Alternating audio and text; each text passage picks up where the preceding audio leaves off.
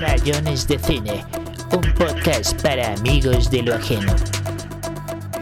Hola, buenos días, buenas tardes, buenas noches a la hora que nos estén escuchando. Esto es Rayones de Cine, un podcast para amigos de lo ajeno. Yo soy Davis Cortés y en esta oportunidad toca entrevista, toca conversación y la conversación que tuvo lugar en diciembre de 2021 y que es el capítulo número 2 de Rayones de Cine fue con Ricardo Silva Romero, autor de varias novelas, entre ellas Autogol, TIC, parece que va a llover, pero sobre todo la que más me interesa, El hombre de los mil nombres, una novela sobre cine. Y a propósito de esto, estuvimos conversando un largo rato con Ricardo sobre la importancia, la dificultad y las paradojas que representan escribir literatura sobre cine. Estuvimos hablando también de Woody Allen, de Scorsese, de Western. Así que sin más preámbulos, aquí va la conversación que tuvimos con Ricardo Silva Romero. Disfrútenla. Bienvenidos a Rayones de Cine, su podcast de cine, donde, entre otros contenidos, entrevistamos a gente relacionada con el cine colombiano. Hoy tenemos a Ricardo Silva Romero, escritor, crítico de cine, cinéfilo, apasionado. ¿Cómo va, Ricardo? ¿Cómo va todo? Pues mil, muy, mil gracias, Davis. Muy bien, todo en orden, todo avanzando. Qué bueno, Ricardo. ¿Qué tal la, la novela Zoológico Humano? ¿Qué tal el, el lanzamiento? ¿Cómo lo, pues ha sido ya un mes largo, más bien eh, lleno de cosas, de firmas, de conversaciones, de clubes de lectura, eh, de entrevistas. Ha estado eh, muy bien, muy bien recibida, con mucha generosidad y pues por unos lectores muy, muy competentes en la medida en que me parece que han dicho una serie de cosas que a mí me han vuelto a presentar la novela, me la han sí, me han mostrado unas dimensiones que, que quizás cuando uno la escribe, pues va olvidando por el camino. Ok, pues es que yo justamente quería arrancar por, por la literatura porque hay una novela suya que me gusta mucho, pero que no, no he vuelto a ver por ahí, no sé si se haya reeditado, que se llama El hombre de los mil nombres y que curiosamente cuando uno va a alguna biblioteca pública, que es justamente donde yo me nutro para leer, soy más de biblioteca que de librería, eh, uno cuenta con que esa novela no está catalogada como novela, sino está catalogada como, como no ficción. Creo que justamente por la forma en la que está escrita y dado como entre risa y rabia, pero también creo que es un mérito en que usted logra construir un falso documental. ¿Nos quiere contar un poco sobre la concepción de esa novela? Pues me alegra mucho que me la mencione. Es de entre las novelas que yo he sacado, es quizás la que la que menos lectores ha tenido, ha sido para mí pues siempre una especie de espinita, aunque me, me, lo he explicado muy en la línea de lo que usted está diciendo ahora. Es decir, cuando salió la novela en 2006, en ciertas librerías la ponían en la sección de cine o en otras en la sección de biografía. Se asumía desde el principio que, que era una, eh, una obra de no ficción, en parte era culpa mía que insistí en que ni, ni en la contracubierta, ni en eh, el... Eh, ni en el catálogo pues que se usó para la promoción, ni en las piezas de promoción se usara la palabra novela. Es en efecto una novela, claramente es una novela. Pronto alguien que esté más bien enterado de, del cine e incluso de los mecanismos de la novela, descubre que, que no es una crónica ni es la biografía de un cineasta perdido en la historia del cine. Eh, pero yo insistí en el juego, en el juego de la falsa biografía, eh, pensando que, mucha gente iba a asumir ese, ese juego. Eh, y creo que eso, aunque yo no creo que uno podría decir que es una novela eh, a la que le haya ido mal, porque, porque tuvo un, buen momento, pues creo que la, la, ha relegado entre los libros que yo, que yo he sacado. No, no, a mi modo de ver, no ha tenido la cantidad de lectores que podría tener. Por eso es una espinita. Me pasaron cosas muy, curiosas también en la línea de lo que usted está diciendo, eh, en algún momento una, una periodista que, a la que le gustó mucho el libro me agradeció que por fin alguien hubiera escrito la biografía de Lester Brown, que repito es un personaje que no existe.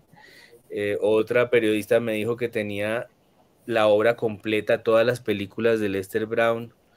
Luego me invitaron a la Universidad Central y una profesora que había sido muy, muy elogiosa eh, eh, a la hora de invitarme cuando ya estábamos enfrente de un montón de, estudiantes, eh, me acusó pues de no escribir suficiente sobre Colombia.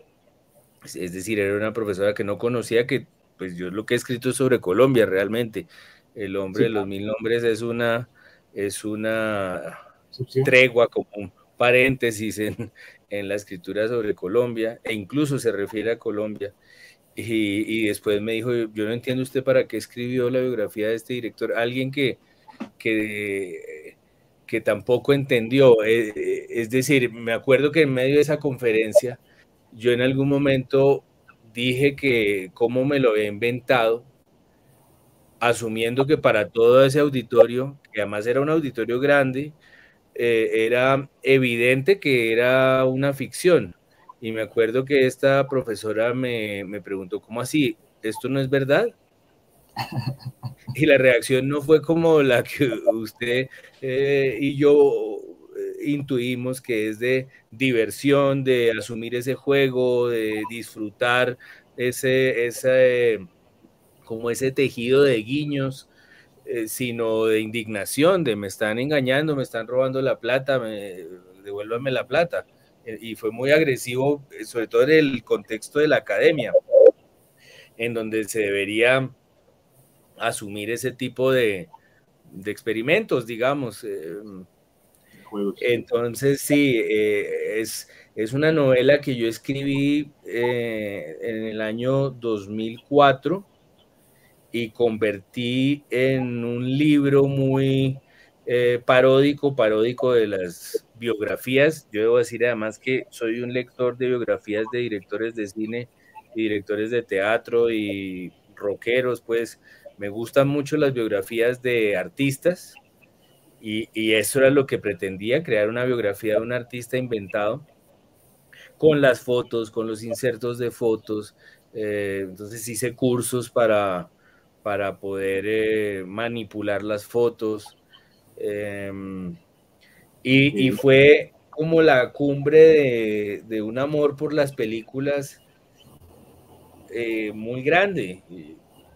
para mí no, es decir, eh, está en el nivel de, cualquier gran amor de la vida, el amor que yo siento por las películas. Si acaso también eh, se parece de vez en cuando al fútbol, aunque el fútbol eh, a veces se me cae por, por, todo lo que sucede detrás de los partidos. Pero, pero el cine, pues es para mí una muy buena parte de mi vida y de mi alivio y, esa era la idea con esa novela, construir pues un homenaje realmente claro a esa pasión. Ok, no, sí, en efecto, digamos, uno siente leyendo la novela que, pues por lo menos al principio, que hay un homenaje a, como a Ciudadano Kane, ¿no? Como a muere Lester Brown de manera muy similar como el Charles Foster Kane y como que hay un intento por eh, retratar el legado de, de, este personaje ficticio y en, pues, pues en, Ciudadano Kane lo hacen a través del, documental News on the March o del noticiario News on the March y uno podría decir que el hombre de los mil nombres es su News on the March o su Selic a propósito de, de este personaje inventado. Dice también que le gusta mucho sí. Woody Allen, ¿cierto? Sí. Sí, ambas, ambas referencias me parecen eh, perfectas, es decir, eh, si es un ciudadano Kane y si es un Selig, eh, en el sentido de que es un relato como esos.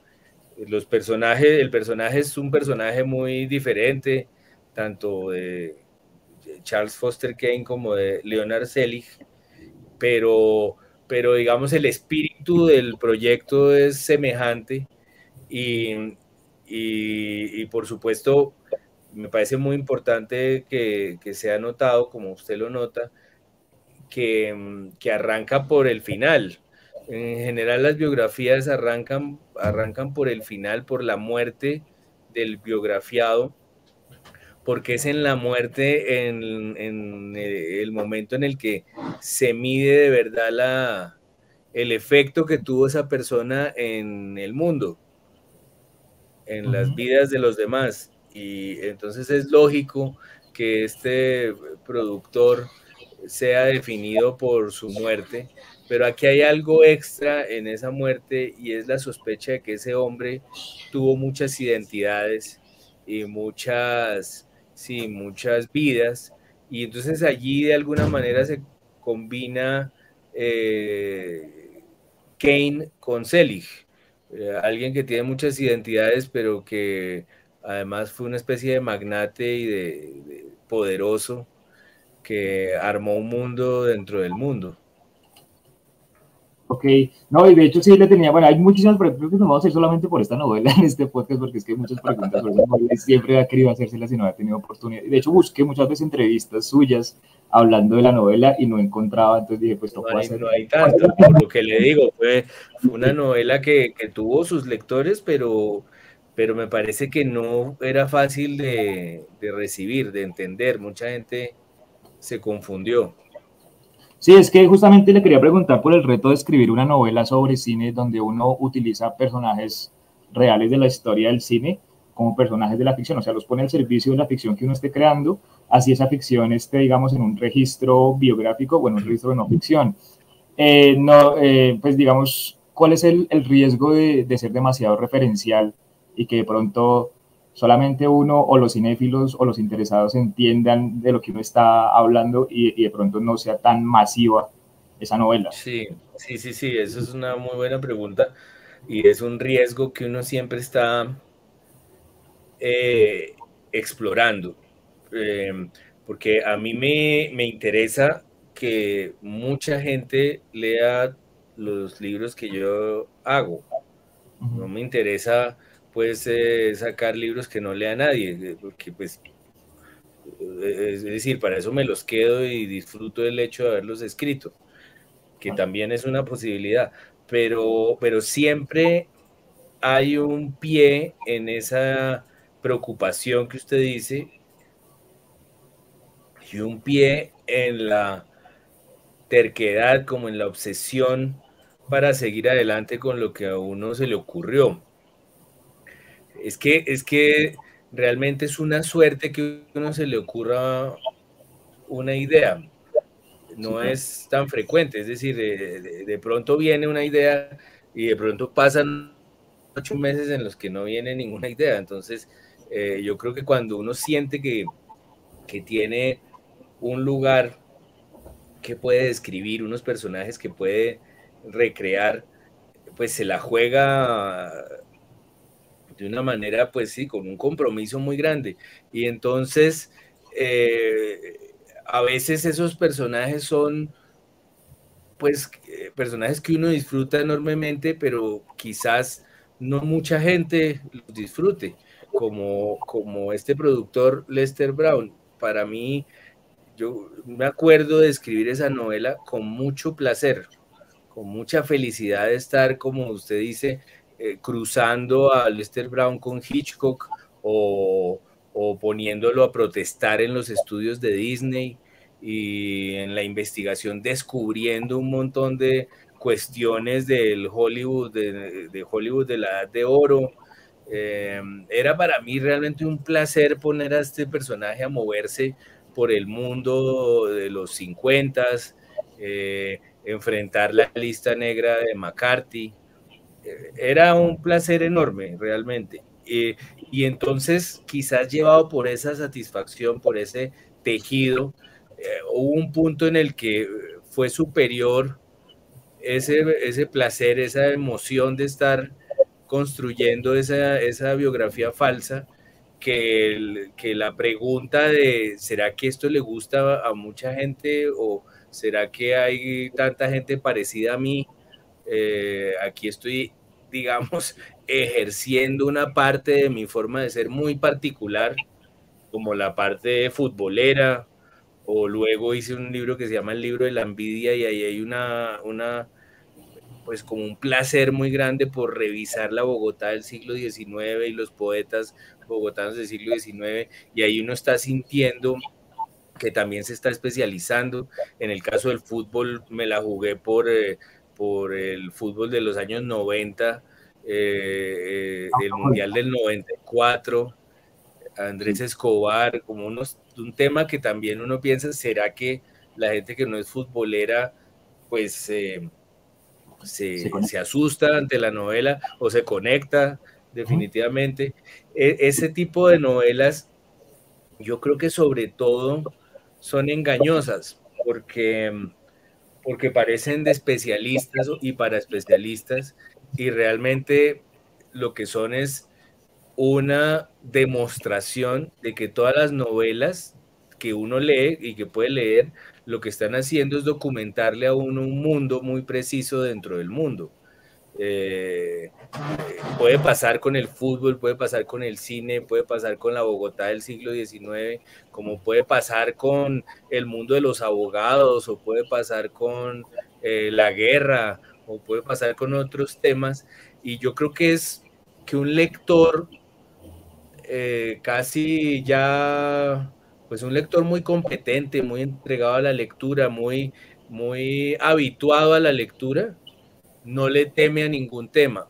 Sabe que, eh, que por más de que se trate de cine, lo que uno va a ver en el mundo del cine es cómo funciona la especie humana en ese contexto, cómo funcionan las pasiones humanas, los temores, los, si las trampas humanas en el contexto del cine o el fútbol o la Bogotá del siglo XIX.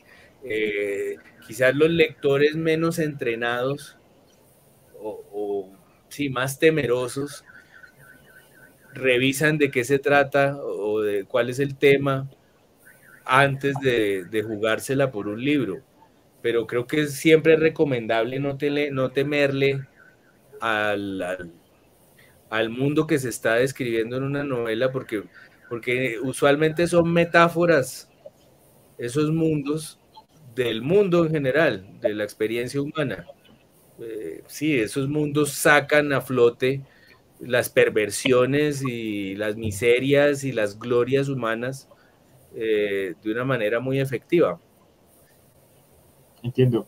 Muchas gracias. Pues, eh, señor Ricardo, hemos hablado de, que su novela El hombre de los mil nombres como que encaja, digamos, en la tradición del falso documental un poco, pero también en la tradición de la novela sobre cine, ¿no? Y mientras hablábamos, me recordaba el libro este de Paul Oster, El libro de las ilusiones, donde el personaje central habla sobre un, un cineasta llamado Héctor Mann o algo así y empieza a investigar sobre él. Obviamente no está escrito en ese registro, pero, pero, pero sí tiene como eso en común, como del cineasta perdido algo así como Forgotten Silver también de, de Peter Jackson, ese, ese, falso documental también sobre, sobre un Fantástico también, sí. Entonces quería preguntarle a su merced, eh, ¿qué, ¿qué, referentes tiene como de novela sobre cine o, o, qué tan al tanto está de esa, de esa tradición o cuáles serían sus novelas favoritas de este subgénero de la novela sobre cine, que es bien minoritario también? Es muy, muy menor, claro. Pasa lo mismo que con las novelas de fútbol. Y es de nuevo creo que son novelas a las que clasifican equivocadamente, porque, porque no es que sean un subgénero, sino que el género sigue siendo la novela, sino que están poniendo a andar a los personajes por, por esos mundos tan específicos. Es decir, eh, también puede haber una novela que pase en un laboratorio eh, químico y, y, no creo que terminaríamos en el género de las novelas de laboratorios químicos. Eh, entonces, creo que es el riesgo que se corre con esos mundos tan precisos eh, que terminen siendo un subgénero, pero es más bien injusto con esos libros. Eh, dicho esto, me parece fantástico el recuerdo del libro de las ilusiones. Si no estoy mal, es un libro que salió hace casi 20 años eh, creería que 19, 20 años, el libro de las ilusiones, y es una novela sobre un pionero del cine, sobre sí, un cineasta del cine mudo, un poco delirante porque es un hombre que destruye las películas que hace y por eso no es tan conocido. Muy en la línea de las novelas de, de Paul Oster. Esa novela a mí me gusta mucho, pero no, no sé si da para crear una clasificación de, de cine. Me acuerdo una eh, que se llama Joe Fati sobre el, el cineasta, eh, perdón, el, cómico del cine mudo, que, que, me parece que funcionaba muy bien. Me acuerdo de, de una policíaca de cine que se llama Un reparto de asesinos, de un novelista Kirkpatrick, Sidney Kirkpatrick, si no estoy mal es el nombre completo. Eh, me parece que el, gran magnate, no sé si ese es el título, el gran... El último, el último magnate. El último magnate. The Last Tycoon es, es, una novela muy interesante que no llegó al cine del todo del todo bien, aunque es con Robert De Niro esa película y es de Kazan y, y deberías ¿Cómo? Y Jack Nicholson, sí. Robert Mitchum, no, Robert Mitchum también está ahí o no? En The Last Tycoon tal vez aparece, no estoy tan seguro, pero sí estoy seguro que Jack Nicholson tiene un papel. Y es de Elia Kazan. sí, es de Elia Kazan. Es, es, es de las últimas de él, si no, sí. Si no la última. Si no la última. Es, y, y justo ahora estaba leyendo una biografía de Mike Nichols en la que cuentan que el director iba a ser Mike Nichols, pero no pudo, y entonces lo reemplazó Kazan, que era el ídolo de Mike Nichols, y es toda una curiosidad. Pero sí, hay novelas y hay cuentos de cine eh, muy buenos, pero quizás no son suficientes. Y, y, es, y es un universo o un mundo desperdiciado, porque si hay algo apasionante novelesco, un material para novela más que para cine, curiosamente, es la filmación de una película. Eh, eh, la historia de cómo se hace una película es una novela, mucho más que un documental, es una novela, porque es, eh, recrea un mundo, pone una cantidad de personajes a, a dar pulsos, a discutir, hay una cantidad de conflictos, está el conflicto de, el espíritu contra el comercio, bueno, en fin, hay una cantidad de cosas que uno, que uno puede contar gracias a la filmación de una película. Y yo siempre lo he tenido entre las ideas posibles hacia adelante, hacer una novela sobre, sobre una filmación de una película desde que comienza hasta que se estrena. Ok, no, es que sí creo que en parte es un mercado minoritario y, y, hasta pasa lo que pasa de que clasifican más las novelas porque creo que las editoriales no están muy abiertas a, que, a, recibir manuscritos sobre eso, ¿no? Por lo menos yo me he estrellado muchas veces porque a mí me gusta mucho escribir ficción sobre cine y, y me estoy como que me dicen, no está mal, me gusta, pero ¿quién va a leer esto? Mi pregunta es, ¿la editorial le puso alguna pega para publicar El hombre de los mil nombres? ¿O no? ¿O tenía usted no. libertad? No, de hecho fue un alivio para la editorial con la que yo no tenía buena relación en ese momento, año 2004, 2005. Eh, sí. Fue un alivio porque, porque sintieron que iba a ser un código da Vinci, pues que iba a ser una novela apasionante, un bestseller de detectives, pues porque tiene algo de eso, la novela. Eh, entonces la, les pareció fantástico que saliera. Quizás como en ese momento no estaba tan en paz la relación, no fue muy, no fue muy apoyada como debería ser. Yo creo que quizás faltó un empuje mayor, pero mi experiencia es que, que mm, que no es una política de las editoriales rechazar ese tipo de temas, sino que depende de, del momento, de, del momento de la editorial, de la editorial. En general, yo creo que, que, aunque sí sucede lo que usted dice, que hay eh, algún editor, algún, sí, alguna gente dentro de ese mundo que diga esto es de deportes, eso es de pronto es como de nicho y es mejor salir con pocos libros o ver en qué momento lo hacemos, o puede aparecer alguien que también diga, ah, sobre cine siempre es un problema, eso nunca funciona. En general, yo creo que la gente de las editoriales es gente, pues sobre todo muy sana mentalmente. Me pasa lo mismo con los editores que lo que me pasa con los, con los profesores. Es que rara, raramente un editor lo hace por plata. Usualmente los editores están allí por una vocación incomprensible para uno y es gente muy dedicada y muy seria y, y, mm, que publica lo que le parece muy bueno y le gusta y en lo que cree. Pero claro, puede pasar que uno dé con, como le ha pasado a usted, con alguien que, que mm, pues que, nunca tenga oportunidad de ser creativo. Me refiero a esto.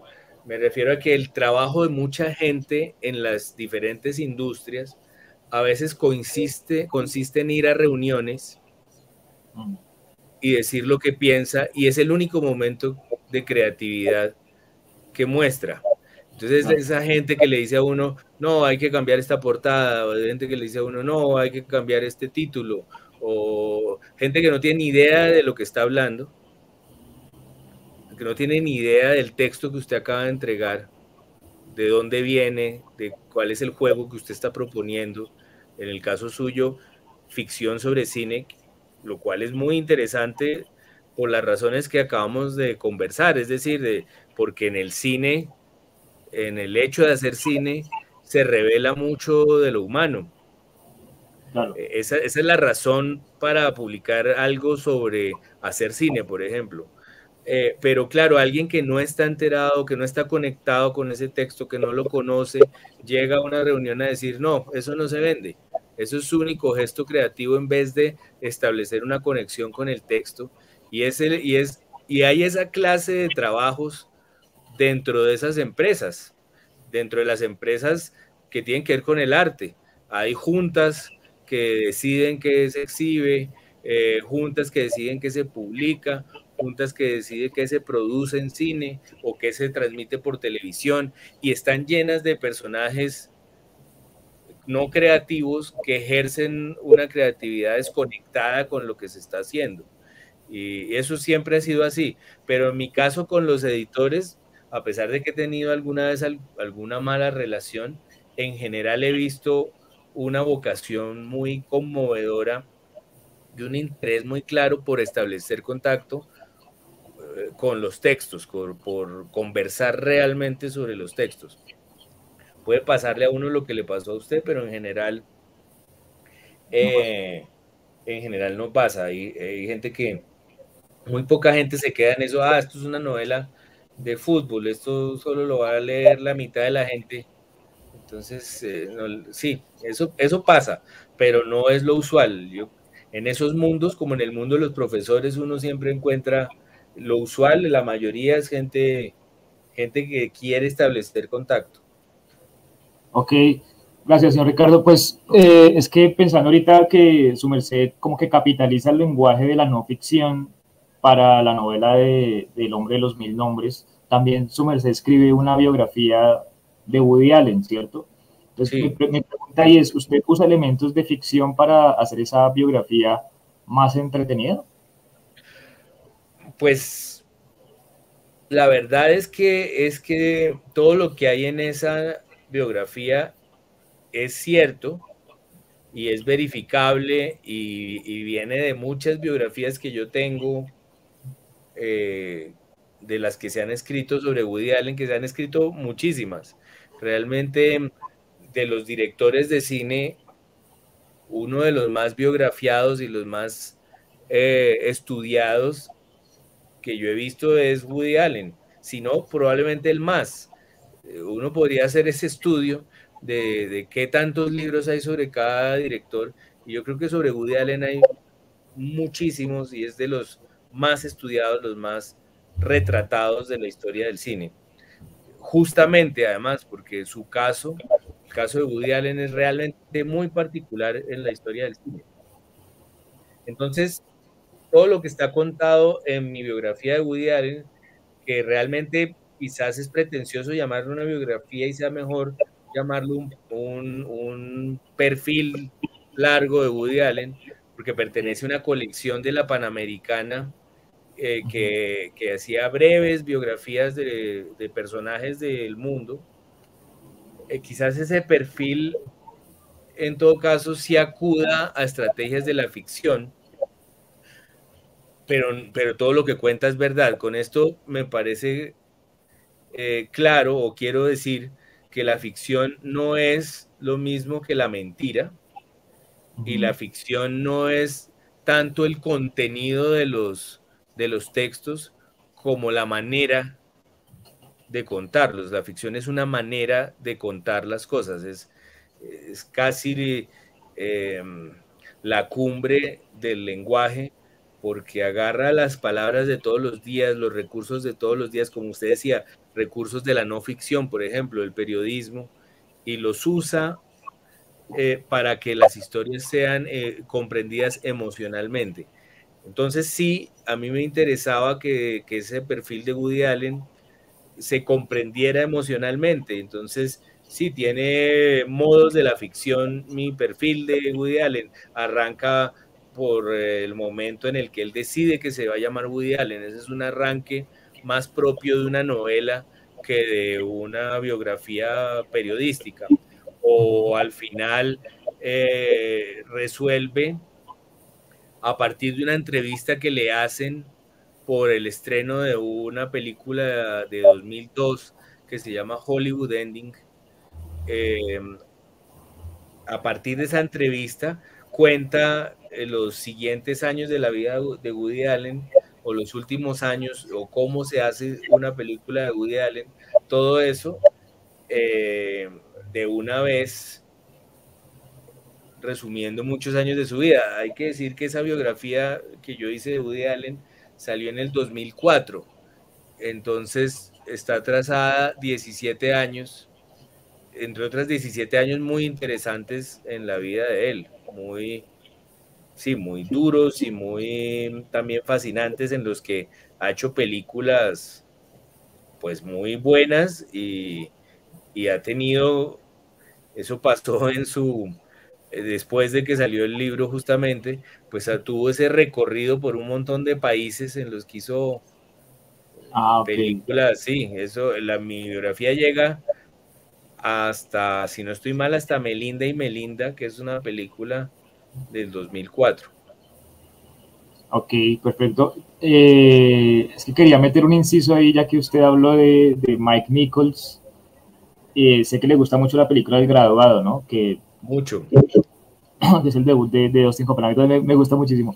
Y eh, curiosamente, como que he visto que, que, Tarantino como que saquea esa película mucho, ¿no? Como el principio de Jackie Brown es, es igual al principio del graduado, en vez de Dustin Hoffman tenemos a Pam Grier ahí en, ese, en esa banda transportadora, exactamente igual. Eh, en From Dust Till Dawn, cuando George Clooney entra y, ve todo lo que ha hecho el personaje de, Tarantino con, la mujer está secuestrada, se muestra así como con flachazos, tal como se muestra a Mrs. Robinson seduciendo a, al personaje de Austin Hoffman. Entonces, como para la gente que nos está viendo, vendámosle el graduado. ¿Por qué ver el graduado? Pues a ver, el graduado, a mi modo de ver, es una de las grandes películas que se han hecho en la historia del cine. Está hecha por Mike Nichols, eh, que para ese momento ya había sido uno de los comediantes de stand-up junto con Elaine May. Eran una pareja de comediantes, Nichols y May, eh, uno de los más importantes de la historia del humor, eh, del humor en vivo, y había revolucionado ese mundo, lo había traído a ese mundo eh, las palabras de todos los días, la lógica de todos los días, lo había rejuvenecido al mundo del humor de clubes, que era pues un mundo ya avejentado que seguía haciendo chistes de maridos y de esposas.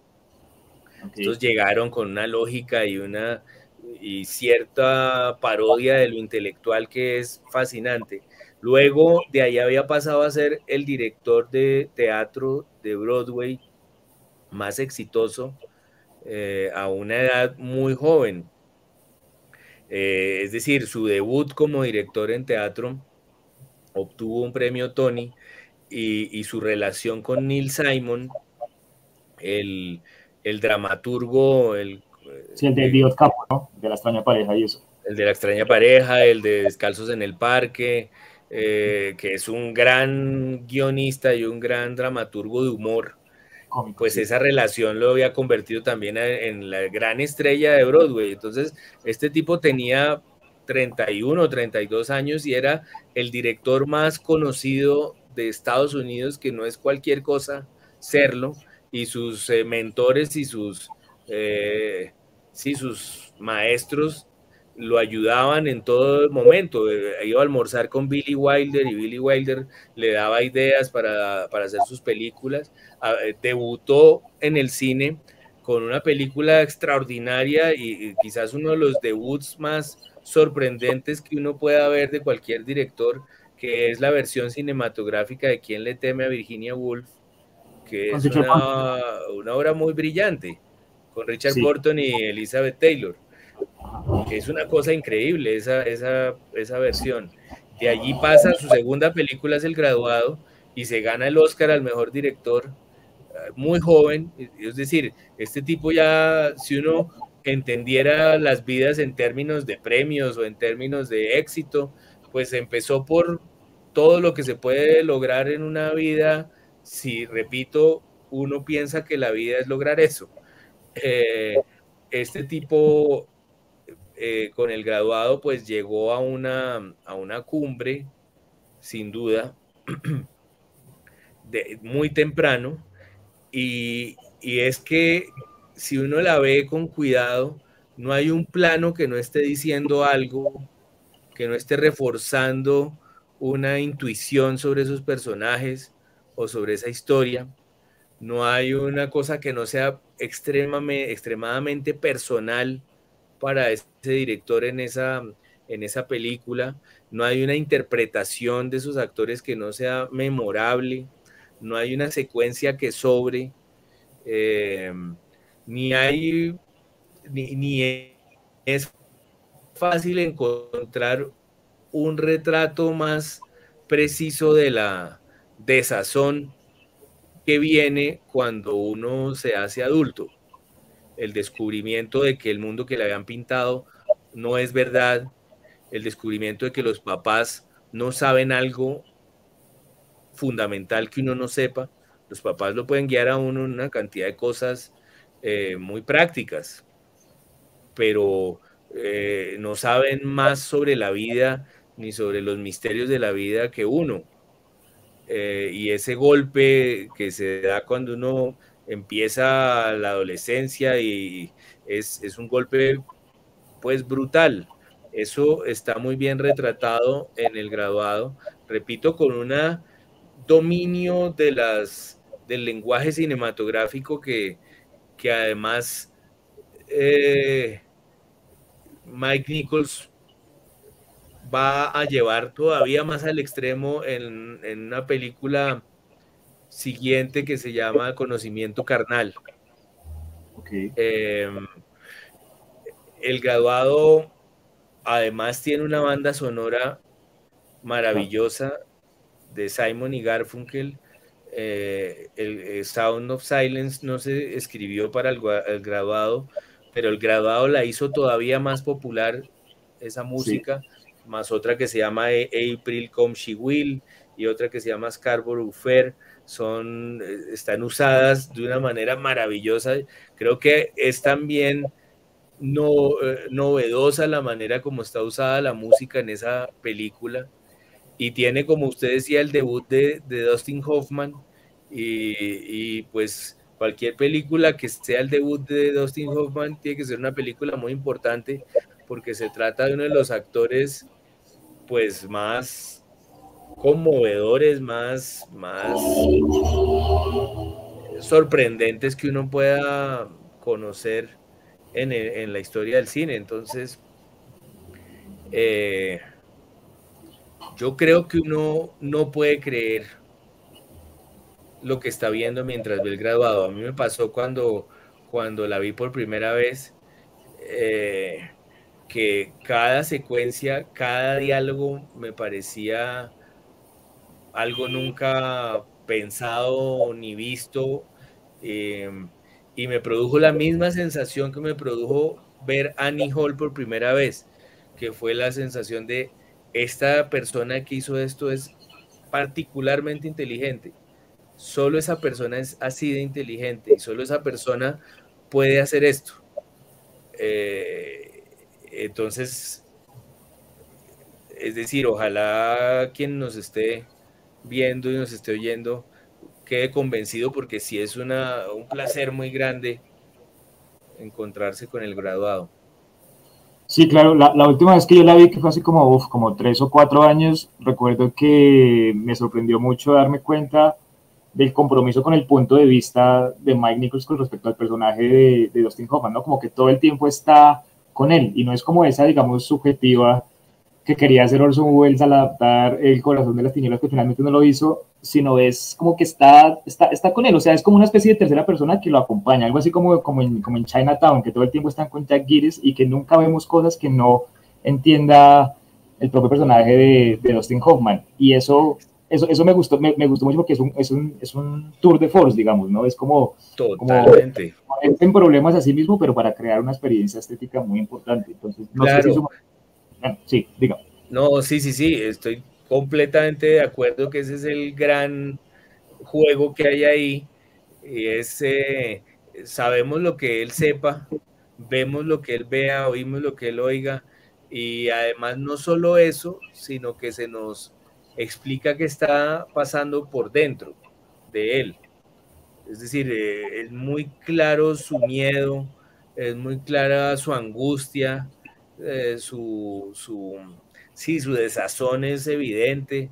Eh, eh, hay un juego constante con las peceras. Él tiene una pecera en la habitación y, y, esa pecera siempre se está usando para enmarcarlo. También hay un juego con las piscinas, con el agua. Hay una escena inolvidable en la que él entra a una piscina vestido como un buzo y, y, y, la cámara se queda con él allá adentro y uno dice, no, esta persona está, está ahogándose, eso necesita salir de ahí como sea. Sí, como el compromiso del personaje, ¿no? O sea, que el narrador está todo el tiempo con el personaje sin juzgarlo y lo acompaña y se compadece de él y empatiza con él. Puede que incluso así no esté de acuerdo con él, como la ternura de, del narrador hacia su personaje me, es una de las cosas más bonitas de esa película. Sí, bueno, si porque, no. porque, porque Mike Nichols, se ve que podíamos quedarnos en cualquier tema, sí. pero, pero se ve que Mike Nichols es una persona que viene del teatro y, y su pregunta mayor como director es, ¿cuál es la metáfora que, que de esta historia? Es decir, esta historia, ¿qué nos explica sobre la vida humana? Eh, y y siempre está buscando la conexión con, con, el drama de cada personaje y eso está muy claro allí. Es una persona que ha descubierto que el mundo que le pintaron es mentira y, y ahora para dónde agarra, es lo que uno siente justamente cuando se gradúa de algo. Eso es una, una metáfora fantástica porque no solo eh, podría uno pensar, como hablábamos del hombre de los mil nombres, que es para jóvenes esa película es para la gente que, que, se va a graduar o que se acaba de graduar. No, es sobre cualquier y para cualquier persona que, que sienta que se le ha acabado el mundo en el que vivía. ¿Y ahora qué? Entonces es muy, pues es una metáfora muy lograda. Ahora que hablaba usted de la extraña pareja, como la de la extraña pareja, que es la metáfora del divorcio, de estos dos hombres se van a vivir juntos, eh, dos divorciados, y pronto empieza el uno a tratar al otro como trataba a la esposa. Y entonces hacen pues, como el duelo del matrimonio fallido, lo hacen juntos y es fascinante ver cómo el que era controlador y cositero empieza a tratar así al, al, otro y el que era eh, infame y y descarado y desinteresado, empieza a tratar hacia el otro y es, pues es un, un logro haber dado con semejante metáfora. Es lo mismo que sucede con el graduado y uno podría pensar que Mike Nichols es un cazador de esas, de esas metáforas. Ok, sí, no lo he visto, sí, pero está, está re buena. Muchas gracias. Bueno, nos quedan 15 minuticos para no quitarle más tiempo, así que vamos a saltarnos varias preguntas. Eh, ya, es que, pues, como sé también que usted es muy fan de Hitchcock, ¿no? Es muy difícil no ser fan de Hitchcock, ¿cierto? Es muy difícil, pero, pero es como ser fan de los Beatles. Uno igual tiene que reivindicarlo. Eh, sí, porque no sobra. Entonces, me gustaría que hiciéramos un jueguito de aproximarnos a, a, los dos biopics. Yo no sé si habrá más, pero yo solo he visto dos biopics sobre Hitchcock, ¿no?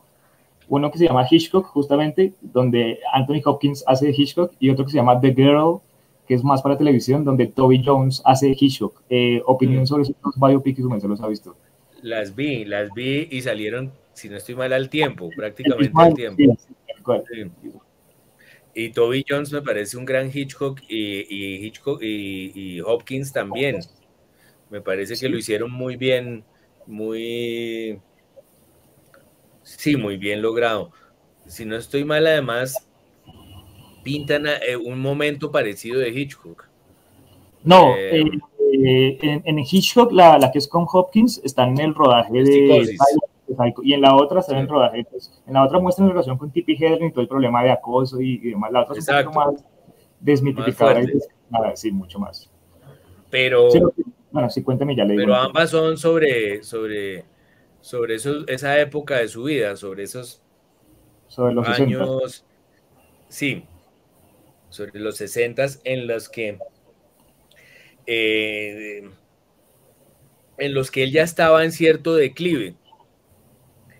Es, eh, tuvo, tuvo un buen momento con psicosis y tuvo un buen momento con los pájaros, eh, pero luego empieza a tener esos problemas con Topaz y con la cortina rasgada y, y luego eh, con Frenesí, Frenzy. Esa ya, esa ya empieza a ser 70 con la otra, con Trama Macabra, que, se llama Family Plot. Family Plot. Eh, pero a mí me gustan todas, es decir, hasta Cortina Rasgada, hasta Topaz con sus errores, con sus eh, actores que, que, se fueron, o se enfermaron, o se murieron y tocó reemplazarlos. Hubo tantas eh, tantos problemas en esas películas, ya no contaba con su equipo de siempre, con, sus, con su mm, equipo de producción de siempre. Y son muy esforzadas, un poco en la línea de las últimas de Billy Wilder. Son directores desprotegidos con que ya no tienen el equipo estrella que tuvieron en sus años de gloria. Eh, y entonces son películas muy luchadas y me parece que son los momentos en los que entonces ya no son tan poderosos como figuras cinematográficas y entonces se aprovecha la gente en esos momentos para cobrarle sus, sus rasgos humanos y sus errores, eh, sí, sus, sus abusos incluso. Eh, y es deprimente de ver tanto esa decadencia como como la pasión con la que se trata de, acabar con esas figuras tan brillantes. Estas películas eh, sobre Hitchcock no son malas, tampoco son grandes películas, son un placer para, para los cinéfilos, sobre todo para los cinéfilos, pero me parece que, que dependen extremadamente de, lo que uno sepa de Hitchcock y de, y, de, y de lo que sepa de esas películas en particular. Están bien hechas, los actores lo hacen bien, pero no son películas que se sostengan del todo solas. Eh, es decir, uno no las vuelve a ver porque qué maravilla de película, uno las ve porque le gusta Hitchcock, le interesa Hitchcock, pero luego repetírselas no es, para mí no ha sido usual eh, decir, ah, quiero volver a verla, eso que la tengo, por ejemplo, la de, la de Hitchcock con Anthony Hopkins. Eh, la de Girl era un Hitchcock más patético, más... Eh, y hay versiones encontradas al respecto. Hay gente que lo ve a él como un maltratador y un infame que, perseguía a sus actrices, eh, que espiaba con binóculos a, Grace Kelly, que se moría de la ira porque Grace Kelly se iba a casar con Rainiero y se iba a Mónaco y lo dejaba solo o, vivía dolido porque Isabela Rossellini tenía un marido, eh, perdón, Ingrid Bergman. tenía un, marido director, más o menos como poniéndole los cachos a Hitchcock. Em, eh, entonces, eh, hay gente que lo ha pintado como un hombre patético, gordo, acesante, que vivía detrás de las actrices y acompañado por una esposa eh, que lo perdonaba y que lo acompañaba y se lo aguantaba. Pero hay gente que lo, que lo pinta de otra manera, como un tipo muy divertido, muy poco patético, con una relación muy de igual a igual con esas actrices a las que les decía de frente lo que pensaba en presencia de su esposa, eh, con su esposa allí siendo también amiga de estas actrices. Eh, y a mí me parece más posible eso, que un tipo que fue capaz de hacer más de 50 películas en una sola vida, fuera un tipo mucho más práctico, mucho más claro, mucho menos patético. Eh, por supuesto, todos tenemos patetismos, todos tenemos rasgos humanos, todos cometemos errores, todos eh, fracasamos en muchas cosas en nuestras vidas eh, pero claro, estas personalidades, estos artistas son juzgados con un, primero con un moralismo repugnante. Eh, siempre se mira a esas personas como ejemplos de, humanos fallidos y, se mira como desde lo alto, como si, no, si todos no fuéramos así. Em, y, y, segundo, se juzgan empobreciéndolos muchas veces. Es que pues todos en un mismo día podemos ser a, ratos brillantes, a ratos patéticos, a ratos eh, un fracaso, a ratos un éxito en el mismo día. Y estas miradas a estos personajes tienden a ser muy amarillistas, a resaltar y agrandar cosas en las que pueden haber caído, pero yo sospecho mucho de esas, de esas miradas, le veo muchas ganas de no de desmitificar, de, no de desmontar una leyenda, sino de, sino de cebarse como una ave carroñera en, personas que, que, no eran así. Es que pues ahí las biografías mejores de Hitchcock son muy precisas en su retrato. Me recuerda mucho a los perfiles que se han hecho de José Asunción Silva, como, como lo pintaban como un poeta eh, amanerado, rosado, perfumado, afrancesado, ridículo, sin humor, enamorado de la hermana, suicida, grave, dramático. Si uno lee las biografías más serias sobre Silva, era un hombre político, lleno de humor, que adoraba a su familia, no solo a su hermana, sino a su otra hermana, a su mamá, a su papá, era un tipo muy familiar, eh, capaz de escribir cualquier cosa, manejaba una tienda que vivía quebrada, pero que logró sacar adelante al final de su vida. Es decir, eh, a, estos, a estos autores, a estos artistas, se puede caer en la trampa de convertirlos en personajes, en obras de arte, en usarlos para, para como arquetipos que nos sirvan para entender mejor la vida. Pero a mí me fascinan las biografías, por eso volvemos al hombre de los mil nombres, me interesaba tanto escribir una. Me fascinan las que dan todas las dimensiones que, es una pretensión también utópica, ¿no? Poder dar todas las dimensiones es, es como, de pronto doy muchas dimensiones para, para, para hacerla más completa, pero la totalidad de las dimensiones sí sería como, uff.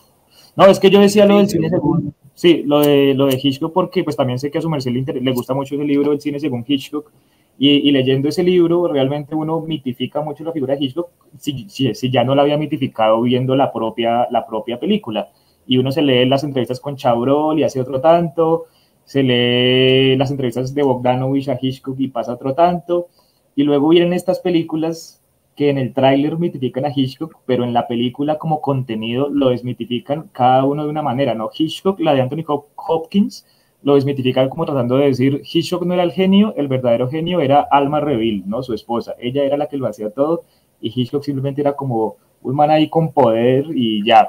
Y en la otra, que es pues la, digamos, la, la que tiene más que ver con, con, el mundo contemporáneo del Me Too y, y de todo eso, pues como que se empieza a, no sé si a destapar o a calumniar o a, o a quién sabe qué sea, porque bueno, no, no se sabe, pero como Tippi Hedren hablando y diciendo, este hombre me acosó, este hombre me arruinó la carrera, yo pude haber sido una gran actriz, tenía todo para ser una gran actriz, así como me descubrió de manera muy parecida como a como Hawks descubre a Laurín Bacal o a como el propio Bogdanovich descubre a Civil Shepard, este hombre me descubre, me, me erige, digamos, y luego me destroza porque no hice lo, lo, que él quería. Entonces, como que para mí, digamos, es, es también verosímil ver que un hombre poderoso y, y talentoso, eh, como que sea, como usted decía, como patético y presa del deseo y, y, no se pueda controlar y, como que use su poder así. Siento que eso no le quita lo genio.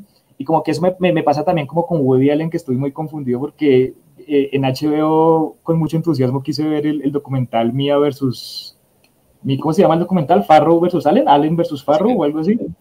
Y alguna de las dos.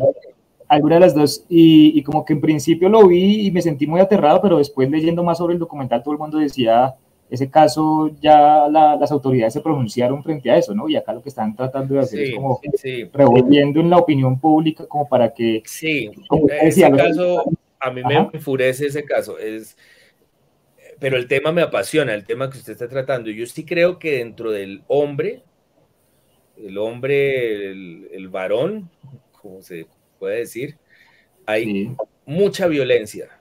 Yo creo que hay mucha violencia. Eh, yo creo que los hombres durante muchos siglos eh, han aprovechado de una manera brutal, pues vergonzosa para la especie humana, el hecho de que, de que el mundo se rigió, todavía se rige en muchos casos, por el pensamiento masculino. A mí sí me parece claro que, que el pensamiento masculino ha tenido mucho que ver con, con la historia de la modernidad, es decir, ese pensamiento que descubre, conquista, coloniza y explota, es un, pensamiento masculino. Eh, yo diría que es más femenino y todo esto son clasificaciones que son solo para pensar porque realmente en el hombre y en la mujer se cruzan esos dos pensamientos, el pensamiento masculino y el pensamiento femenino, pero resulta más propio de ese pensamiento femenino, no digo más propio de las mujeres justamente, sino porque pienso que ese pensamiento está en hombres y mujeres, más propio del pensamiento femenino justamente el arte, el drama, el drama que es la fe en que es posible cuidar la vida y es posible transformar la vida. En el fondo de la estructura dramática está la sospecha humana de que el hombre puede transformarse, puede cambiar, puede, si no, no estoy hablando en términos de superación, de mejorar, sino puede eh, trascender, llegar a otro lugar, eh, descubrir sus errores, enmendar sus errores, eh, arrepentirse. Eso es dramático, esa es la estructura dramática y me parece que en el fondo esa estructura es la esencia de lo artístico, la fe en la transformación. Pero sí creo que durante siglos hemos sido regidos sobre todo por ese pensamiento masculino, ese pensamiento épico de descubrir, conquistar, colonizar, explotar. Y, eso ha sido muy violento, ha creado mucha violencia, así como nos ha llevado a la luna eh, y nos ha dado Lawrence de Arabia, pues también nos ha dado guerras y masacres y violencias, esa, esa, ese pensamiento del dominio, de la subyugación, de prevalecer.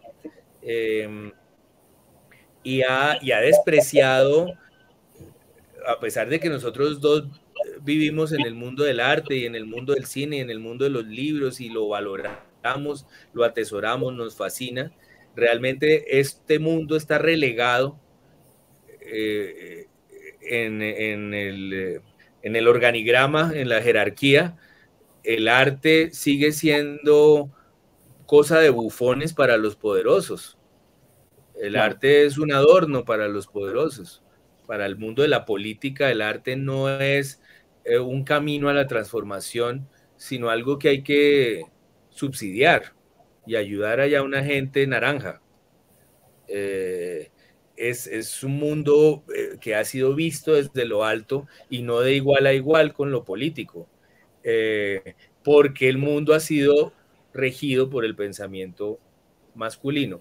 Toda esta introducción medio teórica para decir que dentro de ese mundo pues ha habido políticos infames eh, que han hecho lo que les ha dado la gana con las mujeres, con, con sus subordinados en general, con sus empleados, con sus empleadas, eh, en el, han, desplegado su poder desde el punto de vista de lo sexual, de, han dominado los cuerpos ajenos, han, han, sí, han subyugado los cuerpos ajenos y eso es, pues es una infamia que se ha denunciado en, durante el paso de los tiempos. Feminismo ha habido desde hace más de un siglo eh, y ese feminismo es justamente un liderazgo muy importante para encontrar un equilibrio y cumplir las promesas de la democracia. A mí me parece que hoy en día el liderazgo real está allí. Si uno lo que quiere es que se dé una democracia, tiene que dejarse liderar por eso. En, el tema ya de los directores, eh, como Hitchcock o como Woody Allen, hombres con pensamiento masculino en términos de que son los dueños de sus proyectos y de sus obras. Y, una película de Woody Allen o una película de Hitchcock siempre están protagonizados por Woody Allen o por Hitchcock, así no sean los actores. ese, esa voz tan fuerte, tan clara, no prescinde en todo caso del pensamiento dramático. Es gente que cree en el drama, que cree en la transformación, tiene ese pensamiento femenino adentro también. Es gente que no puede despreciarse, eh, ponerse en blanco y negro, simplificarse para ser convertido en, solo esa parte. Eh, sobre Hitchcock y sobre Woody Allen, a mí me parece que, la gente habla sin saber. Habla mucho sin saber. Yo, eh, y eso a mí me hace pensar en, en tantas cosas sobre las que yo mismo debo hablar sin saber. Como en este caso yo sí sé porque me he leído las biografías y me he leído muchas biografías de, las dos, de los dos personajes hechas con, con mucho rigor, muy documentadas, pues yo sí sé cuando alguien está diciendo, no, es que este señor se casó con su hija, sé que eso no es verdad. Esa mujer no es su hija, nunca fue su hija uno puede entrar a sentirse repugnado porque era la hija de su novia. Pero es que tampoco era la hija de su esposa, porque Woody Allen nunca se casó con Mia Farrow.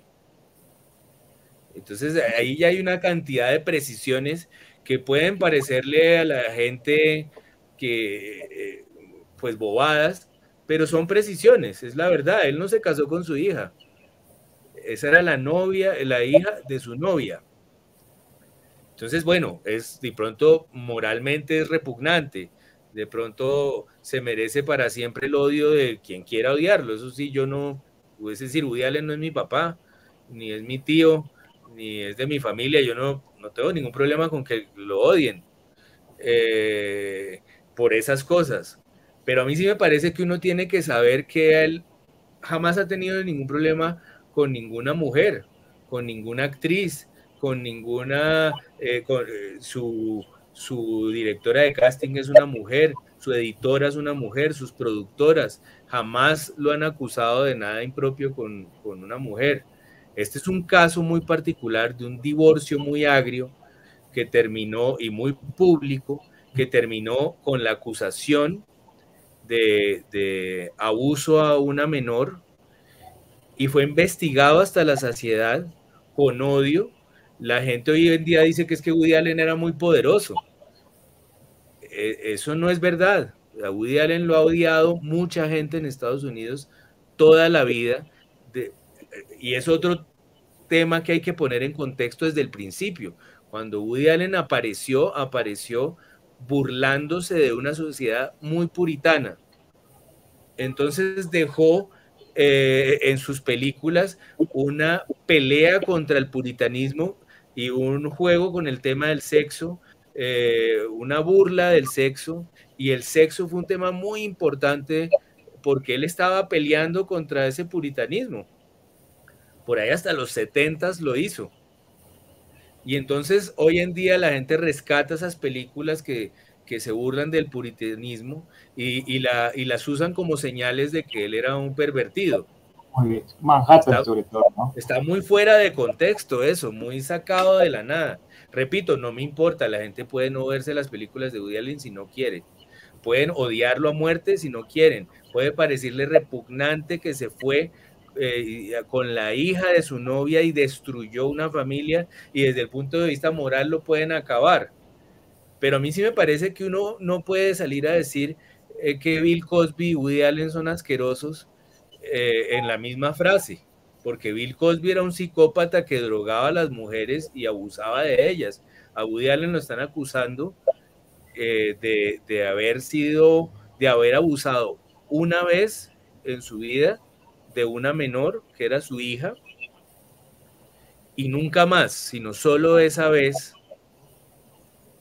Y es una cosa que mucha gente ha dicho que no pasó. De Dylan, ¿no? De la niña que se llama Dylan. De la niña que se llama Dylan, que en ese momento, eh, no sé si, si, eh, si, se llamaba Dylan, creo que se llamaba de otro modo. Y Mia Farrow le cambió el nombre. Entonces, a mí sí me parece importante de, eh, ser preciso en los detalles. Lo están acusando de haber abusado de Dylan unos cuantos minutos en toda la vida. Nadie más lo ha acusado de nada más.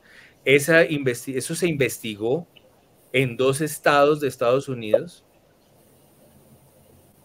y se decidió en dos policías, porque esto era un caso de policía, se decidió que ese hombre no había abusado de su hija sus siete minutos. Dos estados de Estados Unidos en un momento en el que él era más impopular que nunca. Woody Allen nunca ha sido un director taquillero. Muy pocas veces ha hecho dinero con sus películas. En Estados Unidos especialmente, muy pocas veces. Eh, siempre lo han detestado por judío, por burlarse del sexo, por eh, contestatario. Em, dos estados declararon que ese hombre era inocente en su momento con las pruebas. Y así quedó. Y, no es cierto que fuera tan poderoso. En esa época le acabaron con un contrato que tenía con TriStar Pictures para hacer no sé cuántas películas, unas cuatro, pues se acabó por el escándalo y a él le tocó recurrir a amigos, buscar platas por otras partes para hacer películas en los 30 años que siguieron hasta hoy, desde el 92 hasta hoy. Y, no fue fácil, le tocó irse a Europa. Es decir, este no es Harvey Weinstein, un, tipo poderoso, lleno de plata, con una vida de excesos. Este es un hombre eh, que hizo una familia con esta hija de su novia, adoptó unas hijas que le dejaron adoptar después de investigarlo también hasta la sociedad y, notar que era un hombre que podía ser padre, eh, eh, y todo esto es desconocido y a nadie le importa saberlo, y todo el mundo se quiere quedar con la idea de un hombre que se casó con su hija y tuvo otras hijas, eh, y es un, pues, un rey de la perversión. Y a mí, le, le repito, que lo piensen, que piensen lo que quieran, pero sí me parece importante que, reivindiquemos todos la, importancia de saber de lo que estamos hablando, de saber eh, los hechos, de conocerlos. Eh, se aprovechó eh, luego las redes sociales para volver atrás, para desconocer que eso se investigó, para desconocer qué fue lo que pasó, para desconocer con quién fue que se casó, para desconocer que no estaba casado con Mia Farrow, para desconocer a Mia Farrow, que tiene un hermano que sí fue condenado por pedofilia por dos casos. Eh, el hermano de Mia Farrow estuvo en la cárcel, no sé si todavía está, por pedofilia. Eh, para desconocer que Mia Farrow se fue a los 17 años a vivir con Frank Sinatra cuando él tenía, yo no sé si 50 ya, creo que sí. Eh, es decir, hay una cantidad de cosas que uno tiene que, que, no tiene que saber, si no quiere, si no le interesa, no importa, pero no puede andar diciendo cosas que no sabe en todo caso. Puede odiar a Woody Allen, puede no verse esas películas, puede considerarlo repugnante por traicionar a su mujer, lo que quiera, pero yo creo que uno sí tiene que saber de lo que está hablando y este documental de Allen versus Farrow o Farrow versus Allen eh, explota pues una generación a la que no le interesa ni ver las películas de Woody Allen, ni saber quién es, ni saber de dónde viene, ni saber qué fue lo que pasó ese día. Eh, usted puede encontrar en internet descripciones precisas hechas por los dos estados que lo investigaron de qué fue lo que sucedió. Puede encontrar textos de hijo de Moses Farrow, el hijo de Woody Allen y, Mia Farrow defendiendo a Woody Allen diciendo eso no sucedió. Puede encontrar en los textos de Robert Wade, el director de Curb Your Enthusiasm, eh, también describiendo todo lo que pasó. Puede eh, encontrar una cantidad de, defensores de Woody Allen, pero eh, entra ya en el terreno de lo que a la gente le sirve para decir una cosa que sí es cierta, que los hombres han sido infames durante siglos y han abusado de sus subordinados y sus subordinadas y han explotado el cuerpo de las mujeres y abusado de las mujeres durante siglos. Pero el ejemplo para mí no es Woody Allen. Me parece que, Bill Cosby es un buen ejemplo, Harvey Weinstein es un ejemplo repugnante de abuso pero me parece que uno sí tiene que hacer el esfuerzo para no arruinar la causa tan importante del feminismo, que es la causa de la democracia. Uno sí tiene que saber eh, usar los ejemplos correctos. Eso es, eso es todo lo que diría. Yo creo que Hitchcock también es usado equivocadamente. Eh, sí, sí, claro. Bueno, Ricardo, eh, eh, no, ¿tenemos tiempo para una pregunta más o ya estoy abusando mucho de su generosidad? no, cerremos, cerremos con una. Me parece bien para que no cerremos con, para que no cerremos Woody Allen y Hitchcock y, todo esto. Sí, hablemos de Kevin Spacey. No, no, no, no hablemos de nada de eso. No, le quería preguntar por el, por el western, porque, porque también sé que su merced es muy... Spacey es, muy es otro caso y es un caso que me parece que no tiene defensa. Sí, no, pero ya no hablemos más de eso, que ya está poniendo canso el tema. Eh, no, hablemos de, de, western, que es algo que es muy masculino también y que, y que sin, sin, sin, ser machista ni misógino ni nada, sí me he enfrentado con, con, el hecho de que a las mujeres pareciera que no les gusta casi el western. Pero bueno, ese es otro tema. La pregunta es, ¿su merced siente que el western sí murió en 1980 con Heaven's Gate o en el 92 con Unforgiven y que no se han vuelto a hacer buenos westerns de un tiempo a esta parte o se siguen haciendo buenos westerns? yo creo, Davis, que el género del western es una obra maestra, pase lo que pase. Es decir, creo que los westerns malos son un placer de ver, porque el género mismo es lo que es una obra maestra. A mí me fascinan los westerns y, conectándolo con el tema del pensamiento masculino, usted lo decía, es muy, masculino el género. Me parece muy importante como género para, para esta nueva ola del feminismo, porque hay en el western una mirada al mundo de los hombres que nos es útil a todos, a todas y a todos. Nos es útil eh, porque nos explica esa violencia, nos explica esa, ese pensamiento que hay que combatir o que hay que equilibrar, ese pensamiento que hay que eh, poner al servicio de todos, el pensamiento masculino, el pensamiento de, que, busca, que descubre, que caza, que, inventa, que produce, que repito, vuelvo a decir para que esto no se desvíe eh, hacia, hacia ninguna preconcepción, es un pensamiento que está en hombres y en mujeres. Ese pensamiento funciona para, para los géneros. Y el, y el western lo explica muy bien. Ese pensamiento eh, que busca el poder, que busca dominar, eh, que busca construir y, y, vencer, eh, que se parece mucho al pensamiento épico, al de la épica, y que está en hombres y en mujeres, repito, para que no nos confundamos.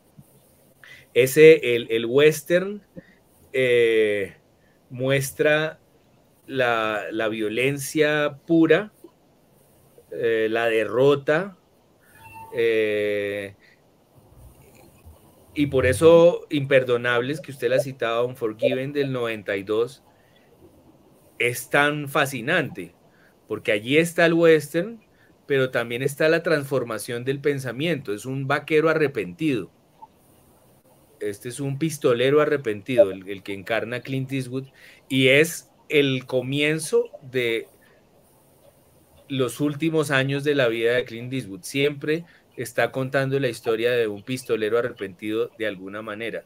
Siempre que él aparece en la película, como en Million Dollar Baby o como en La Mula eh, hace poco, hay ahí, sí, hay, en Gran Torino, hay un hombre que pensó como un hombre demasiado tiempo y solo en la vejez eh, se da la oportunidad de pensar y de creer en la transformación y en el arrepentimiento y trata de atar los cabos y de enmendar las cosas, que es el pensamiento contrario, el pensamiento que debía equilibrarse.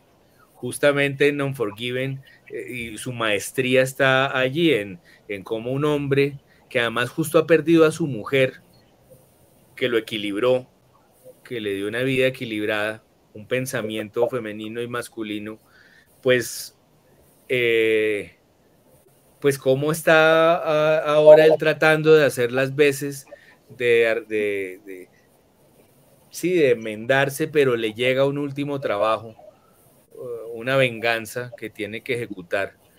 Y no puede ser más contradictorio todo, más fascinante, más bello, además, como está contado eh, ese mundo masculino. Ese mundo masculino que tenemos que comprender todos para ponerlo en su lugar, para equilibrarlo con el femenino, pues está muy bellamente filmado por Scorsese, por ejemplo. Scorsese sí que ha hecho una carrera para retratar el pensamiento masculino y el mundo de los hombres. Y, en el, y por eso es, es fascinante la noticia de que va a ser un western Ah, eh, claro, y, ahora Spielberg también quiere hacer un western, y es porque en ese género está la revisión de ese mundo, de ese espíritu masculino violento que puede terminar en la violencia si no tiene límites, si no tiene el equilibrio con lo femenino, ese mundo masculino sigue derecho y destruye lo que encuentra a su paso y somete lo que encuentra a su paso. y hay mucho, Sí, mucha rabia, mucha envidia en lo masculino hacia lo femenino, que, que Scorsese sí que lo muestra bien. Eh, esa rabia que, puede tener un hombre cuando no ha encontrado equilibrio con el pensamiento femenino, con las mujeres, y en el western está. Y, sobre lo que usted decía, después de Unforgiven, yo he visto westerns maravillosos, eh, como como por ejemplo uno que se llama Open Range, que es una película de Kevin Costner, que es un, western muy conmovedor. Se me acaba de olvidar el que protagoniza Casey Affleck, con, que sale Brad Pitt. Ah, eh, The Assassination of Jesse James by the Cowboy. De Jesse James, sí, se me había olvidado, estaba que decía Billy the Kid, pero era Jesse James. Ajá, sí. Eso es, una, eso es un gran, gran western.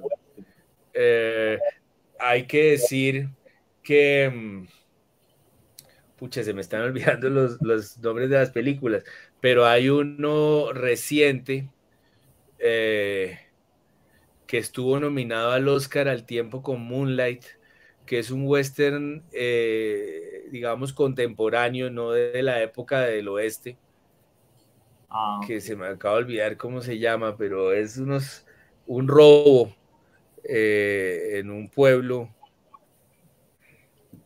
Pucha, se me olvida. Voy a, voy a mirar por acá a ver qué, qué encuentro de 2016 será, pero no, no me suena. cuando, Moonlight, cuando Moonlight fue eh, el Oscar, estaba nominada esa película. Eh, a, ver, si lo encuentro. Sí, sí, sí. ¿Qué otras? Ah, mientras tanto... High Water, ¿será? Ah, no, pero exacto, Hell, exacto. Sí, Hell, or High Water. Ah, es una... ¿no? Que es como un No Country for Old Men más o menos, ¿no? Como un... Y No Country for Old Men era el otro que le iba a decir. Eh, yo creo que valen como westerns. sí, más son como más tejanos, ¿no? Son como películas medio... Son contemporáneas, como medio urbanas, eh, pero... Dan esa sensación, claro. Sí, pero si son, si son, yo creo que uno sí puede decir que son westerns. Hay un australiano de Proposition. De Proposition. ah, es excelente, sí, es excelente. Con este actor que sale en, Memento. Guy Pierce. Con Guy Pierce. Sí, esa es una gran película. La del asesinato de Jesse James es otra que, yo pensaría. Creo que después de, de, Imperdonables está esa que es con Sharon Stone, justo pensando en el tema de las mujeres. Ah, de Cuidan de, Sam Raimi. ¿sí? Cuidan de que Sam Raimi, que a mí me parece que es muy divertida y muy bien hecha. y, y me parece que pone a una mujer en el centro de, de la, del oeste. Eh, sí, que es como, hace... ¿no? es como coger todos los elementos de León y super exagerarlos, ponerlos en un tono cómic. A mucha gente le, les gustó eso, pero eso es lo que más me gusta de la película. Como que todo... A mí me gusta mucho, sí a mí me gusta la de, la de Tarantino, la de Tarantino de los ocho más odiados. Me parece un, un western arriesgado y divertido. No me gusta tanto, me gusta más esta que, que Django sin, sin cadenas, es que se llama. Que me parece buena, pero es que a mí me parece que él desde Bastardo sin Gloria bordea como el estilo de Mel Brooks. Así. ¿Ah, es decir, me parece que ya es muy paródico. Ya cuando Hitler eh, es chistoso, es avaliador, me parece que ya es muy paródico de la historia. Me parece que trató de contenerse con Eras una vez en Hollywood. Eh, sí, de volver a lo más contenido, pero que Django y Bastardo sin Gloria son ya más paródicos, lo que no significa que no sean pues artefactos muy bien hechos, porque él es un maestro y lo sabe hacer, pero me saca un poco de la película y me pone en el terreno de Mel Brooks ya de, la parodia, de divertirme, más que de conmoverme. Eso es lo que quiero decir con eso. Pero el, los ocho más odiados me parece que es más conseguida. Y pensando en lo que usted decía de Heaven's Gate, como final del, del, género, que ya vemos que no, pues, pues que ha seguido funcionando incluso Danza con Lobos, que mucha gente la desprecia porque le ganó a, a Goodfellas el Oscar. A mí me parece, cuando la vi, me pareció fantástica esa película. Y, y pensando también en, en los ochentas, eh, a mí me gusta mucho una película de Lawrence Kasdan que se llama Silverado. Ah, uff, a mí por ratos. me parece un poco como en la onda de Quick Dead, como que trata de coger los arquetipos del western y, y los exagera mucho casi parece paródico. Así, es tan lúdico que parece paródico. Es tan lúdico que parece tiene, Tiene mucho humor, porque además, eh, sí, tiene a John Cleese, incluso está en ese elenco. ah, el de los Monty Python. El de Monty Python está allí. Entonces, sí, hay mucho de humor. Pero a mí me gusta. Yo, tiene también mucho que ver con la infancia, porque yo me la vi cuando la estrenaron y, y, la, y no podía creer semejante maravilla. La vi en el Cinelandia, que era en la 13 con 66 y, y, me, y me fascinó. Entonces también es el recuerdo feliz que tengo de esa película. Sí, es que a mí me parece que era como muy acrobática a nivel visual, tal como lo es de Quick and Dead, ¿no? Como que hay, eh, el director, tanto Lawrence, Lawrence Kasdan como Sam Raimi, se esfuerza por subrayar mucho como la espectacularidad y lo acrobático de, de, un hombre o una mujer usando armas, ¿cierto? Que en algunos registros sí. del western es muy sobrio y es muy como aquí, aquí sí. se, se mueve alguien y es algo solemne, en cambio acá es como mato a 20, mato a 30, le doy vueltas de la pistola, boto la escopeta, vuelvo por el aire la cojo con esta mano, sí, es como... Tienes razón, tienes razón, es como una comedia western, aunque comedia western es un género también, un subgénero, pues eh, hay, hay eh, no, no suelen salir muy bien, sí, lo de Bud Spencer y, y, y Terence, Hill, Terence Hill, que es Trinity, y tiene varias de Trinity, son, son muy divertidas y, y, y, Blazing Saddles, la de, la de Mel Brooks, pues es una parodia muy divertida también. Eh, entonces no, no, lo, no lo descarto, pero sí, yo estaría con usted en que las que más me gustan son las, las más sobrias, las más tristes, las más duras. El, me parece que el género invita a, también a algo muy poético a la larga esa soledad y esa, ese misterio que es cada hombre de esos, de esos westerns. El personaje de Clint Eastwood en la trilogía de Sergio Leone, pues es un ejemplo de misterio. Se llama sí, claro. El hombre sin nombre, para empezar, que también es algo de lo que toma su título El hombre de los mil nombres. Ah, ok, muy bien. No, y ya para cerrar, cerrar, pues ya que usted mencionó ver hace una vez en Hollywood, como que eh, ahí, a pesar de que se menciona mucho que el personaje de DiCaprio, Rick Dalton, está actuando en, en, un, en un western televisivo y el tipo viene de actuar en Bonty Law, que es como una especie de hombre sin nombre, pero televisivo, eh, como que el personaje de DiCaprio experimenta algo muy crepuscular, muy, muy caro a, los personajes de, de Peckinpah, y ahí me parece que si bien Tarantino ha estado, digamos que, copiando o homenajeando el estilo de Leone a lo largo de, de muchas películas, sobre todo desde Kill Bill en adelante, aquí como que es donde lo veo más Peckinpah, ¿no? Donde lo veo más como agarrándose del espíritu crepuscular y metiéndoselo a un actor, como cruzando cine dentro del cine con western crepuscular y poniéndolos a comulgar juntos. Entonces, ya para finalizar, unas palabras sobre Peckinpah, que yo sé que a usted le debe gustar también Peckinpah. Si le gusta Leone, le tiene que gustar Peckinpah, ¿sí o no? Me gusta mucho Peckinpah, eh, pero eh, Leone, pues es mi, uno de mis directores favoritos en la vida. Es, sí, para mí es difícil encontrar algo así de bueno, pero, pero una de mis películas favoritas y de mis westerns favoritos es, es La Pandilla Salvaje. Wild Bunch, uno, uno la empieza a ver y le pasa eso que decía yo sobre, sobre el graduado, y es, pues uno piensa, esta persona que está haciendo esta película está absolutamente en control de su arte. De alguna manera supo perfectamente lo que había que hacer. Eso sentí yo en, en La Pandilla Salvaje. Una película de Peckinpah que me, que me interesa y me ha fascinado siempre es Perros de Paja. Straw Dogs, con Dustin Hoffman, sí, claro. Con Dustin Hoffman. Eh, que después hicieron otra versión muy floja y, y, era indignante que la hicieran porque no había nada nuevo en lo que hacían. Eh, pero tiene ese espíritu, es, es decir, eh, un director que, que, sabe de westerns termina siendo westerns siempre. Como John Carpenter o algo así, ¿no? terminan como, como volviendo western todo. Es decir, uno ve las películas de Clint Eastwood como un mundo perfecto, la que es con Kevin Costner incluso. Ajá, sí. Y uno siente ese espíritu del western, como esa soledad, esa sensación de que no hay nadie vigilando, no hay Dios. Eh, la soledad es imposible de vencer.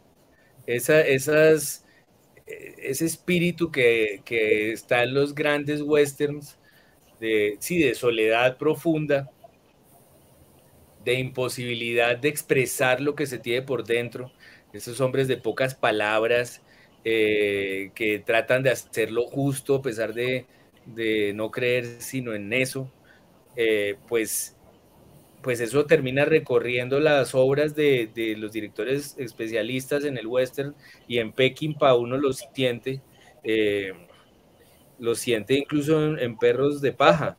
Yo no sé, eh, creería que si es de Peckinpah, también eh, la primera versión de una película que luego hicieron Alec Baldwin y Kim Basinger, que se llama La Fuga o La Huida ah, de Getaway. Sí, claro, sí, es de Peckinpah con Steve McQueen y Ali McGraw, ¿no? Y Ali McGraw, que estaban casados en ese momento. No, se conocieron ahí porque Ali McGraw estaba casada con Evans, con el productor de Con Evans, claro, Evans cuenta con, muy graciosamente, cómo se la va perdiendo en esa filmación, justamente. Ajá.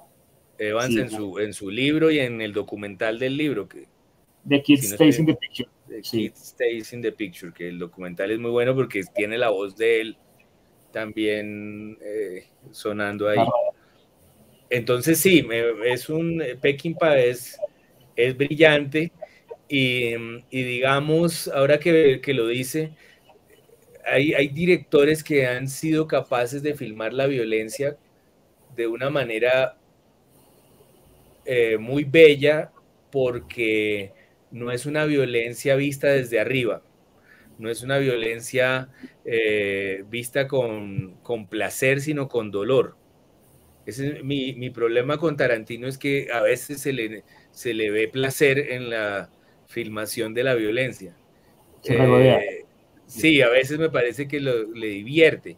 En cambio, en Peckinpah o en Leone o en Scorsese, yo veo mucha angustia y mucho dolor como de alguien que sabe lo que es ser violento.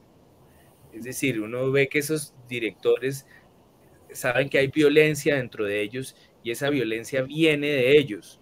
En Tarantino hay momentos así, que uno dice, este tipo es un genio y sabe lo que es violencia, pero a ratos se vuelve muy paródica ya, porque, porque lo derrota la cinefilia, la cinefilia de, sí, de, por ejemplo, de Kill Bill que usted mencionaba.